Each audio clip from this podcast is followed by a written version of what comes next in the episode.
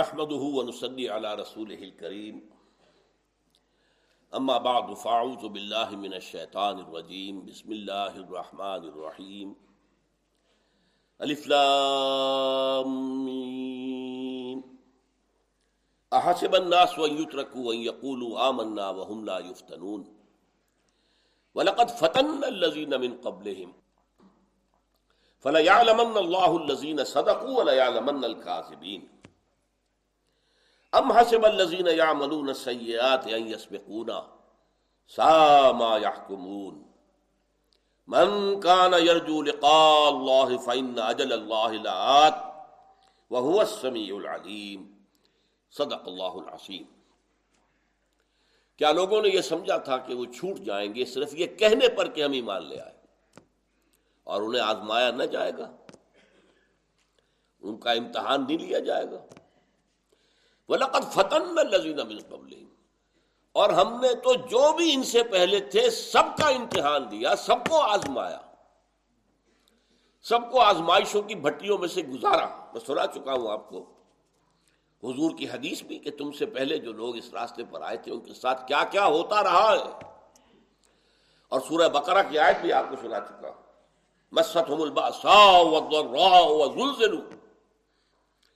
تو فرمایا ہمارا تو قاعدہ ہے، قانون ہے۔ کوئی شخص کہتا ہے میں ایمان لے آیا، پھر ہم اسے آزماتے ہیں۔ واقعی ایمان لایا ہے، جھوٹ موٹ کا دعویٰ کر رہا ہے۔ حقیقت کا عاشق ہے حقیقت میں، یا یہ دودھ پینے والا مجنو ہے؟ اسے واقعی اللہ سے محبت ہے یا صرف محبت کا زبانی زبانی دعویٰ ہے؟ اسے واقعی آخرت کا یقین ہے یا آخرت پر خالی خولی صرف اعتقاد ہے؟ آزمائش نہ ہو تو کیسے پتا چلے؟ اب آپ دیکھیے، امتحان جو ہوتا ہے، پانچویں کا امتحان دیا، پاس ہو گئے تو چھٹی میں جائیں گے نا۔ جانچ لیا جاتا ہے کہ اب اس میں وہ صلاحیت ہے کہ اگلی کلاس کی تعلیم یہ حاصل کر سکے۔ فیل ہو گیا تو معلوم اس میں صلاحیت نہیں ہے، رہی ہے بھی پانچویں کے اندر۔ آگے جانے کا سوال نہیں ہے۔ تو یہ تو آزمائش سے، جانچنے سے اور آپ کو معلوم ہے کہ قرآن مجید کے نزدیک تو انسان کی حیات دنیاوی کی اصل غرض و غایت آزمائش ہے۔ خلق الموت والحیات لیبلوکم ایکم احسن عملا۔ اس نے یہ موت اور زندگی کا جو ہے سلسلہ اس لیے بنایا کہ تمہیں آزمائے۔ بلا یبلو کے معنی بھی آزمانا۔ ابلا یبلی ابلان باب فال آزمانا۔ ابتلا یبتلی ابتلا باب افتعال آزمانا۔ تینوں کے لفظ کے معنی ایک ہی تو خلق الموت والحیات۔ تمہاری زندگی کو جس کو اقبال نے کہا ہے کہ تو اسے پیمانہ امروز و فردا سے نہ ناپ۔ جاویدہ پہم دوا، ہر دم جوا ہے زندگی۔ زندگی بہت طویل عمل ہے۔ ہم ایک زندگی گزار کر آئے تھے جب اس دنیا میں آئے۔ عالم امر میں، عالم ارواح میں، وہ ہماری پہلی زندگی تھی۔ پھر ہمیں سلا دیا گیا۔ موت کی نیند۔ وہ پہلی موت تھی۔ پھر دنیا میں آنکھ کھلی۔ اے تازہ وار دان بساتے ہوائے دل۔ دنیا میں آئے وہ روح اور جسم کے ساتھ۔ اب یہ ہماری زندگی کا دوسرا دور ہے۔ پھر موت آئے گی۔ پھر دوسری موت یہ ہے۔ پھر اٹھا لیا جائے گا۔ پھر اور زندگی ہے۔ اور وہ ابدی ہے۔ جنت میں ہے تو ہمیشہ ہمیش کے لیے دو میں ہے تو ہمیشہ ہمیش کے لیے۔ اسی لیے اقبال کہتا ہے کہ تو اسے پیمانہ امروز و فردا سے نہ ناپ جاویدہ پہم دوا، ہر دم جمع ہے زندگی۔ لیکن یہ دو موتوں کے درمیان جو ایک ٹکڑا نکالا ہے اللہ نے، پہلی زندگی عالم ارواح کی، پھر پہلی موت۔ دوسری زندگی اس دنیا میں اس جسم کے ساتھ، پھر دوسری موت۔ یہ جو ہے دو موتیں ان کے درمیان حیات دنیاوی ہے، دنیا کی زندگی۔ اس کا مقصد کیا ہے؟ خلق الموت، موت کو پہلے لائے۔ کیونکہ اس زندگی سے پہلے موت تھی۔ کن تم امواتن فاہیا کم سما یومی تو کم سما کم تم مردہ تھے تو پھر اللہ نے تمہیں زندہ کیا۔ پھر تم پر موت تاری کرے گا، پھر زندہ کرے گا۔ تو خلق الموت اول حیات علیہ تاکہ آزمائے تمہیں ایکم احسن و عملہ کون ہے تم میں سے اچھے عمل کرنے والے؟ تو زندگی ایک مسلسل امتحان ہے۔ سب سے پہلے انسان کی فطرت اور عقل کا امتحان ہے۔ سلیم الفطرت انسان ہے، سلیم العقل ہے، اللہ کو پہچان لے گا۔ یہ پہلا امتحان ہے۔ پھر اللہ کو پہچان کر سمستقام پھر اس پر استقامت، یہ عملی امتحان ہے۔ اللہ کو مانا ہے تو اس کا ہر حکم ماننا ہے۔ اللہ کو مانا ہے تو جس چیز سے اس نے روک دیا ہے، روک رک جانا ہے۔ اللہ کو مانا ہے تو جو اس نے حکم دیا، پورا کرنا ہے، چاہے گردن کٹ جائے۔ یہ ہے استقامت اور یہ عملی امتحان ہے۔ تو یہاں فرمایا ولقت فتن الزید امن قبل ہم نے تو ہمیشہ آزمایا، جو بھی آیا، حضرت ابراہیم کے بارے میں آیا کہ نہیں آیا؟ عزب تلا ابراہیم اور ابو میں کل ماتن فاطمہ اور ذرا یاد کرو جبکہ امتحان لیا اور آزمائش کی ابراہیم کی اس کے رب نے، بڑی بڑی باتوں میں کل ماتن یہ تنقیر تفہیم کے لیے۔ فاطمہ ہننا وہ ان تمام امتحانوں میں کامیاب ہوا۔ پہلا امتحان عقل اور فطرت کا، انہوں نے پہچان لیا۔ یہ سورج بھی رب نہیں ہے، چاند بھی رب نہیں ہے، ستارے بھی رب نہیں ہے یہ بت بھی رب نہیں ہے، یہ بادشاہ بھی رب نہیں ہے۔ انی وجہت وجہی علی فطر السماوات والارض حنیفہ وما انا من المشرکین میں نے سب سے اپنا تعلق توڑ کر اپنا چہرہ اپنے رب کی طرف کر لیا ہے، جس نے آسمان و زمین بنائے ہیں۔ کامیاب ہو گیا۔ فرسٹ ڈویژن بلکہ ڈسٹنکشن میں کامیاب ہو گئے کہ وہ فطرت سلیمہ اور عقل سلیم کی رہنمائی میں توحید تک پہنچ گئے۔ اب امتحان عمل کا شروع ہوا۔ بتوں کو توڑ پھوڑ دیا۔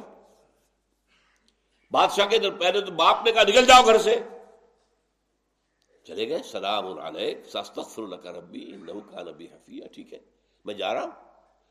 گھر سے نکلنا گوارا ہے، توحید کو چھوڑنا گوارا نہیں۔ بادشاہ کے ہاں پیشی ہو گئی۔ تم میرے سوا کسی اور کو رب مانتے ہو؟ جی ہاں۔ اس نے کہا، کون ہے تمہارا رب؟ ربی الزی و امید میرا رب تو وہ ہے جو زندہ رکھتا ہے اور مارتا ہے۔ بادشاہ بھی تھا، بڑا کج بحث، انا وہی و امید۔ میں بھی مارتا ہوں، زندہ رکھتا ہوں۔ کہیں جیل میں دو قیدی تھے، ان کو بلایا۔ دربار میں ایک کی گردن اڑا دی، ایک کو کہا، جاؤ تم بری ہو، چھٹی۔ دیکھو، میں نے ایک کو زندہ رکھا، ایک کو مار دیا۔ مجھے اختیار ہے کہ نہیں؟ اب حضرت ابراہیم نے آنکھوں میں آنکھیں ڈال کر وہ جو جس کو کہا ہے، افضل الجہاد کلمت حق سلطان جاہر ایسے بادشاہ، خوخار بادشاہ کے سامنے کھڑے ہو کر حق کی بات کہنا بہت بڑا جہاد ہے۔ ان ربی شمس من المشرق فات بہا من المغرب۔ اچھا ٹھیک ہے، میرا رب سورج کو مشرق سے نکالتا ہے، تو مغرب سے نکال کر دکھا۔ فبہت الذی کفر۔ تو جو کافر تھا، مبہوت ہو گیا۔ وہ بغلے جھانکنے لگا کہ اب کیا کرے؟ کوئی جواب نہیں۔ پھر کہا گیا اچھا آگ جلاؤ، آگ کا الاؤ جلاؤ، پھینک دو اس کو اس میں۔ ان کا خیال تھا کہ جب دیکھے گا آگ جل رہی ہے اور مجھے گرا دیں گے، تو پھر یہ چودہ طبق روشن ہو جائیں گے، کہہ دے گا کہ میں بعد آیا۔ میں ایک خدا کو ماننے سے اب تائب ہوتا ہوں، میں سب خداؤں کو مانتا ہوں۔ لیکن نہیں۔ بے خطر کود پڑا آتش نمرود میں عشق۔ عقل ہے محو تماشائے لبے بام بھی۔ اللہ نے اس آگ کو ان کے لیے گلو گلزار بنا دیا۔ پھر اپنا گھر چھوڑا بار چھوڑا، وطن چھوڑا، ہجرت کی۔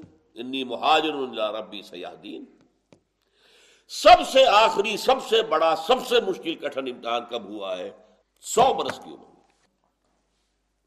ستاسی برس کی عمر تھی جبکہ اللہ تعالی نے حضرت اسماعیل عطا فرمائے اس سے پہلے کوئی اولاد نہیں تھی۔ جب وہ تیرہ برس کے ہو گئے ہیں، فلما بلغا ماؤسیا اب دنیا کے کاروبار میں ان کے ہاتھ بٹانے کے قابل ہو گئے۔ تیرہ برس کا بچہ پچھلے زمانے میں جوان ہوتا تھا۔ لیکن اب حکم ہوا، خواب میں دیکھ رہے کہ میں اسماعیل کو ذبح کر رہا ہوں۔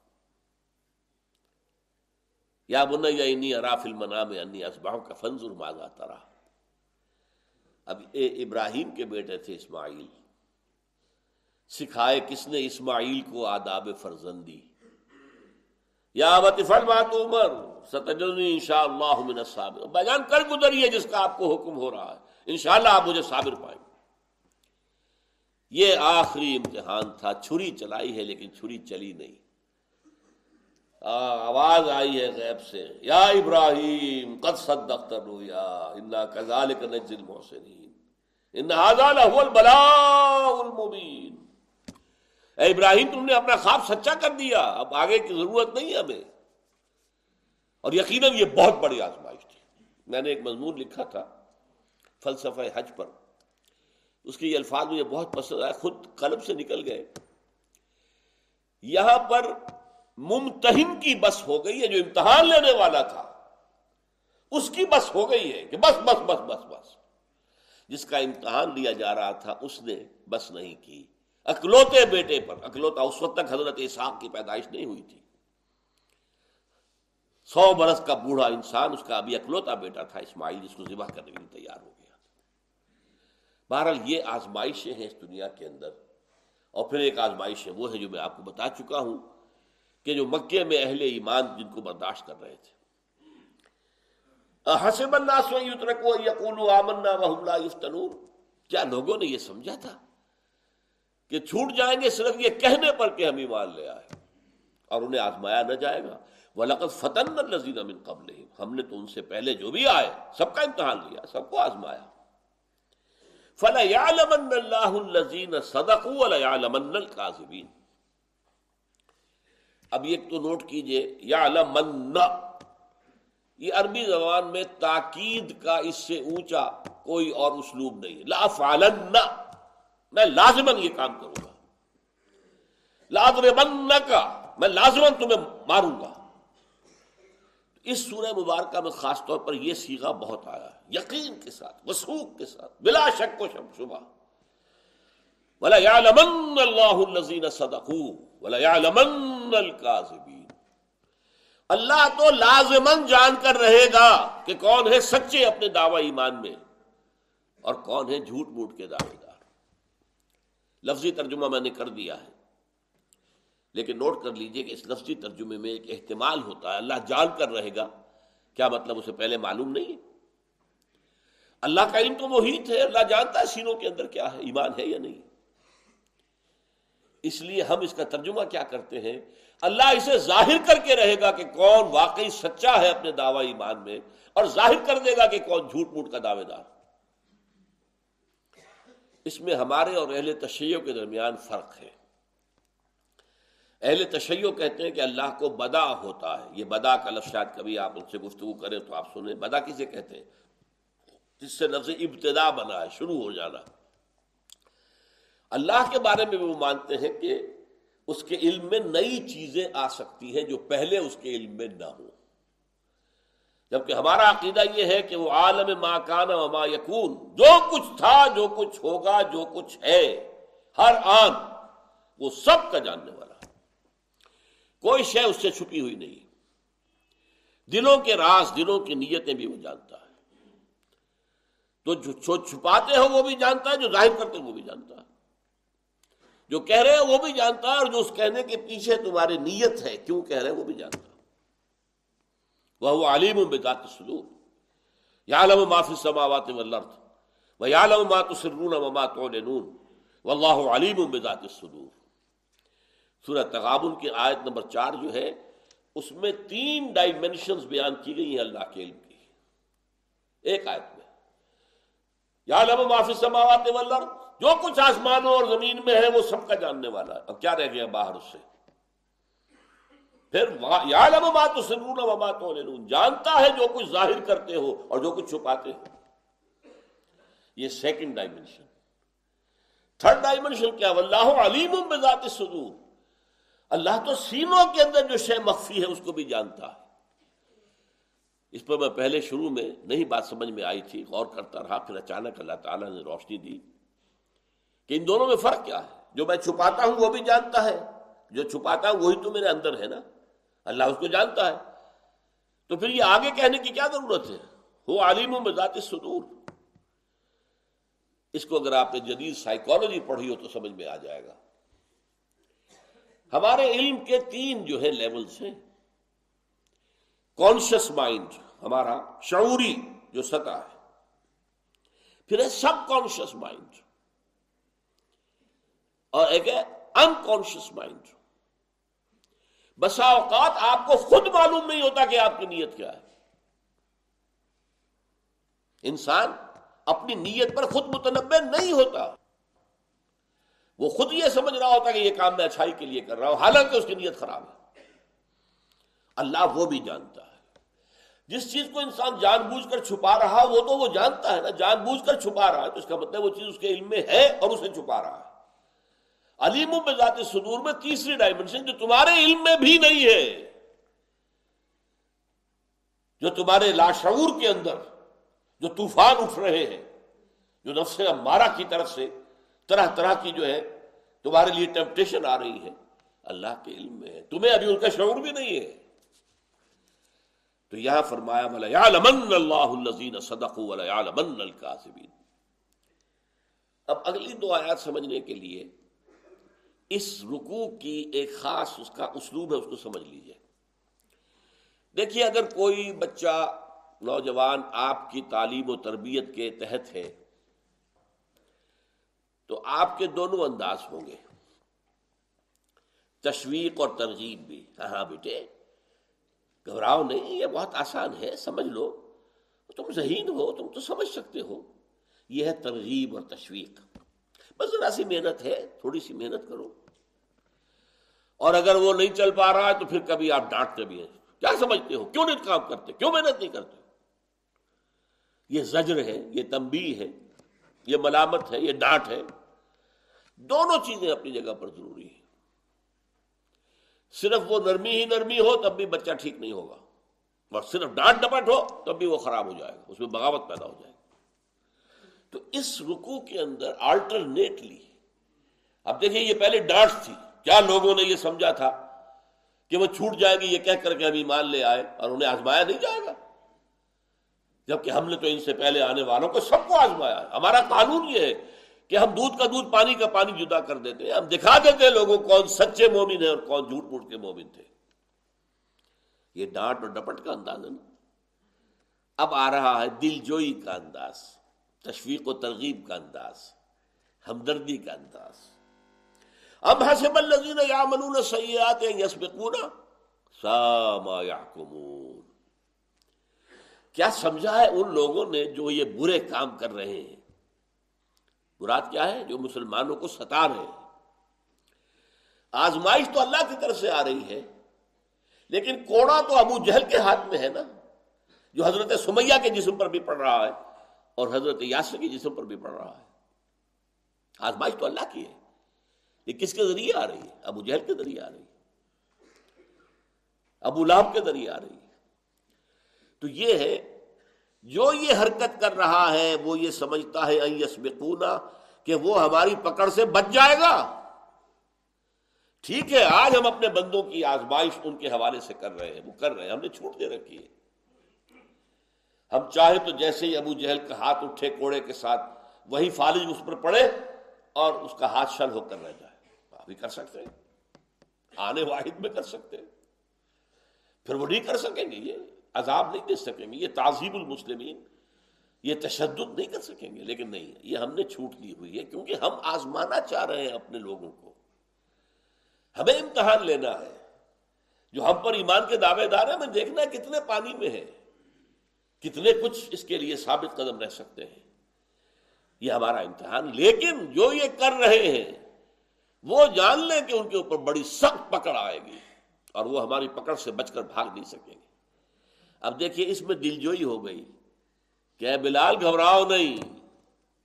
ایک دن یہ تمہارا آقا جو آج تمہیں مار رہا ہے، تمہارے ہاتھوں قتل ہوگا۔ غزوہ بدر میں امیہ ابن خلف کو حضرت بلال نے خود قتل وہی جو آقا تھا جو مارا کرتا تھا، ستاتا تھا۔ تو ایک دن آ جائے گا۔ اور پھر جو اسے عذاب اللہ کیا ملنا ہے، اس کا تو آپ اندازے کوئی نہیں کر سکتے۔ اب ظاہر بات ہے کہ یہ بات ان کے بارے میں کہی جا رہی ہے، تو اس سے کچھ نہ کچھ ان لوگوں کے زخموں پر کچھ پھاہا رکھا جا رہا تھا نا کہ آج یہ ہمیں مار رہے ہیں۔ ٹھیک ہے، ہمارے رب کی طرف سے انہیں اجازت ہے کہ ہمیں امتحان میں سے گزار لیں۔ اصل میں تو امتحان ہمارا رب لے رہا ہے۔ لیکن ایک وقت آئے گا کہ یہ اپنے کیے کی پوری پوری سزا پائیں گے۔ احسب الزین یا ملون سیات یسبقونا۔ کیا سمجھتے ہیں یہ لوگ جو یہ برے کام کر رہے ہیں، وہ ہماری پکڑ سے بچ جائیں گے؟ ساما یا بہت بری رائے ہے جو قائم کی۔ ہے ہماری پکڑ سے بچ نکلنے کا کوئی امکان نہیں۔ وہ پکڑ آئے گی اور ایسا دبوچے گی کہ چھٹی کا دودھ یاد آ جائے گا۔ اچھا دوسری، دو آیتیں آئی تھیں زجر کی تمبی کی، ڈانٹ ڈپٹ کی نلامت کی۔ دو ہی آیتیں آئی ہیں دلجوئی کی، ذرا ان کے زخموں پر مرہم رکھنے کے لیے۔ دوسری آیت کیا ہے؟ من کان یرجو لقاء اللہ فإن اجل اللہ وهو السمیع العلیم۔ جو کوئی بھی امیدوار ہے اللہ سے ملاقات کا، رجا، امید۔ اب دیکھیے، نوٹ کیجیے امید کس کو ہوتی ہے؟ نیک آدمی کو ہوتی ہے۔ اور بدکار کو تو خوف ہے کہ مجھے اللہ کے حضور میں کھڑا ہونا پڑے گا۔ لیکن جس کا کانشنس کلیئر ہے، جس کے اندر زمین اس کا جو ہے وہ صاف ہے کہ میں نے اللہ کی بندگی کا حق ادا کیا ہے؟ تو وہ تو امیدوار ہوتا کب وہ وقت آئے کہ میں اپنے رب کے حضور میں حاضر ہوں۔ کب مجھے وہاں خوش آمدید کہا جائے۔ کب وہاں مجھے خلعتیں دی جائیں، نوازا جائے۔ انعام و اکرام سے مجھے نوازا جائے۔ تو وہ تو امیدوار ہوئے نا۔ اہل ایمان امیدوار تھے کہ ایک دن اللہ سے ملنا ہے۔ من کانا یرجو نے کہا اللہ اجل اللہ وہ مطمئن رہے، یہ ری ایشورنس ہے۔ کہ اللہ کا مقرر کردہ وقت، اجل کہتے ہیں مقرر شدہ وقت۔ اجل ہماری موت کو بھی کہا جاتا ہے کہ ہر شخص کی موت کا وقت مقرر ہے، اجل ہے۔ فن اجل اللہ وہ جو ملاقات کا وقت معین ہے، وہ آ کر رہے گا۔ یہ کیوں کہا جا رہا ہے؟ دیکھیے، شیطان کو چھوٹ ہے، وہ وسوسہ اندازی کر سکتا ہے۔ جس وقت بلال سہ رہے ہیں برداشت کر رہے ہیں یا خباب الارض لیٹے ہوئے انگاروں کے اوپر جھیل رہے، برداشت کر رہے ہیں پی رہے اندر ہی اندر، کڑوے گھوٹ کر رہے۔ ہیں شیطان آ کے کان میں پھونک مار سکتا ہے۔ کیا پتا آخرت ہوگی کہ نہیں؟ یہ زندگی تو نقد ہے، یہاں کا یہاں کا عیش بھی نقد اور سزا بھی نقد۔ یہ آخرت تو ادھار ہے، پتہ نہیں ہوگی کہ نہیں ہوگی۔ یہ پتہ نہیں ہوگی کہ نہیں ہوگی۔ اگر یہ ہو گیا تو ساری استقامت ختم ہو جائے گی۔ پھر کس لیے کھڑے رہے؟ کس لیے جھیلے کیوں نہ دنیا میں وہ روش اختیار کریں کہ اب تو آرام سے گزرتی ہے، آخرت کی خبر خدا جانے، پتہ نہیں ہونی بھی ہے کہ نہیں ہونی۔ دنیا میں آرام سے گزارو۔ بابر بیش کوش کے عالم دوبارہ نہیں ایش کی فکر کرو جو بھی کر سکتے ہو۔ جس طرح سے بھی حاصل ہو، حلال سے ہو، حرام سے ہو، جائز سے ہو، ناجائز سے ہو۔ سچ سے ہو، جھوٹ سے ہو۔ ایش ایش کرو۔ بابر بیش کوش۔ کے عالم دوبارہ نہیں لیکن اس وقت اللہ کی طرف سے یہ بات آئے گی نہیں۔ ان اجل اللہ فرشتہ بھی آ کر کان میں پھونک مارے گا۔ نہیں بلال۔ ثابت قدم رہو، وہ اللہ کا مقرر کردہ وقت آ کر رہے۔ اس میں کوئی شک نہیں۔ من کان یرجو لقاء اللہ فإن اجل اللہ السمیع العلیم۔ جو کوئی بھی امیدوار ہے اللہ سے ملاقات کا، وہ مطمئن رہے۔ وہ پوری طریقے سے بھی ایشورڈ رہے کہ وہ وقت آ کر رہے گا، تم اپنے رب کے حضور میں حاضر ہوگے تمہیں خلطوں سے نوازا جائے گا، تمہارے لیے انعام و اکرام کا معاملہ ہوگا۔ من اللہ اللہ کی طرف سے مہمان نوازی ہوگی۔ یہ تو اللہ تعالیٰ کی طرف سے تمہارے لیے یہ سارا ساز و سامان فراہم کر دیا جائے گا۔ فعین سمیع العلیم وہ سب کچھ سننے والا، سب کچھ جاننے والا ہے۔ یہ بھی دیکھیے ایک وسوسہ شیطانی کا جواب ہے۔ کیا پتا اللہ کے علم میں بھی ہے جو مجھ پر بیت رہی ہے؟ یہ دنیا کا معاملہ تو یہ ہے نا۔ آپ کسی اپنے دوست کے لیے کوئی تکلیف جھیل رہے اس کے فائدے کے لیے۔ اسے پتا بھی نہیں۔ مر گئے ہم، انہیں خبر نہ ہوئی۔ ہم ان کے لیے اپنی جان سے کھیل گئے، انہیں پتا بھی نہیں چلا۔ تو جب پتہ ہی نہیں چلا تو وہ کیا قدردانی کریں گے؟ یہ نہ سمجھنا، یہ کبھی شیطانی وسوسہ اپنے دل میں نہ آنے دینا وہ سمیع العلیم۔ وہ سب کچھ سننے والا ہے۔ اے بلال تمہاری زبان سے الحد احد احد احد احد جو نکل رہا ہے، ہم سن رہے ہیں۔ وہ سمیع العلیم۔ اے یال یاسر، جو تم پر ہو رہا ہے، اللہ جانتا ہے۔ اللہ دیکھ رہا ہے۔ حضور، جیسا کہ میں پچھلے مرتبہ بتا چکا ہوں، گزرتے تھے اور یہ کہتے تھے اس برو یا اعلی یاسر، اے یاسر کے گھر والوں صبر کرو۔ فن کمل جنہ تمہارے وعدے کی جگہ جنت ہے۔ جنت میں تمہارے استقبال کی تیاریاں ہو رہی ہیں۔ بس تھوڑی دیر کی بات ہے، جھیل جاؤ۔ جان نکل جائے گی، نکلتے ہی۔ آپ کو معلوم ہے کہ شہید جو ہے، وہ قیامت کا منتظر نہیں رہتا ہے۔ باقی بڑے سے بڑا ولی ہو، بڑے سے بڑا مومن ہو، اس پر تو برزخ کا دور آئے گا۔ پھر باس بادل موت ہوگا، پھر حساب کتاب ہوگا، پھر کہیں جنت میں جائے گا۔ شہید براہ راست اس کے لیے پھر حساب کتاب نہیں۔ من کان یرجو لقاء اللہ فإن اجل اللہ لآت وهو السمیع العلیم۔ جو کچھ تم اللہ کے لیے کر رہے ہو، جو کچھ تم اللہ کے لیے جھیل رہے ہو، برداشت کر رہے ہو، جو انفاق کر رہے ہو، اور انفاق بھی ایسا کہ جو دانے ہاتھ سے دیا، بائیں کو خبر نہ ہونے دی۔ یہ نہیں کہ اس کا جو ہے اشتہار دیتے پھرے کہ میں نے یہ دے دیا۔ اہلک تو مال لوبدا میں نے تو بڑا ڈھیروں مال جو ہے وہ ہلاک کر دیا، دے دیا۔ نہیں، یقین رکھو، وہ تو دیکھ رہا ہے نا، کسی کو بتانے کی ضرورت کیا ہے؟ تمہیں اجر اس سے لینا کسی اور سے لینا ہے؟ اگر کسی اور سے لینا ہے، کسی اور کو خوش کرنا تو یہ ریا ہے۔ اور ریا کاری کا مطلب کیا ہے؟ زیرو سے ضرب کھا جائے گا۔ کروڑ روپیہ تم نے اللہ کی راہ میں دیا، لیکن ریا کاری کے لیے نہیں دیا، تو زیرو، ایک کروڑ سے ضرب کھا کر زیرو۔ من کان یرجو لقاء اللہ فإن اجل اللہ لآت وهو السمیع العلیم۔ بارک اللہ لی ولکم فی القرآن العظیم ونفعنی وإیاکم بالآیات والذکر الحکیم۔